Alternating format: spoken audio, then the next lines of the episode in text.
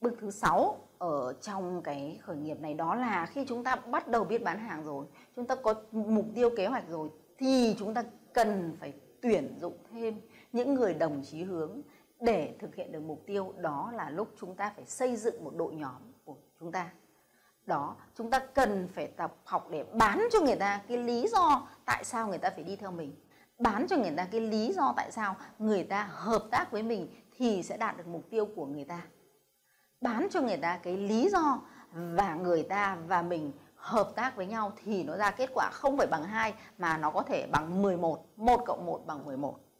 Và lúc này bạn chính là người cần phải áp lực hơn. Bạn cần phải có thêm nhiều giá trị để bạn trao lại cho đồng đội của bạn.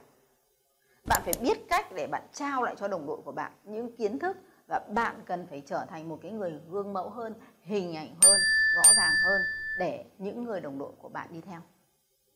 Đó là cái bước chúng ta phải tuyển dụng, chúng ta phải xây dựng thêm team của chúng ta, đội nhóm của chúng ta rõ ràng.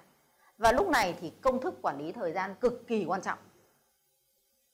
Chúng ta sẽ chia ra trên cái lịch trình quản lý thời gian một cái đường thẳng như này thì có những công việc nó tương đương với một đô, có công việc 5 đô, có công việc 10 đô, có công việc 100 đô một giờ. Vậy bạn quyết định mình ở loại công việc nào?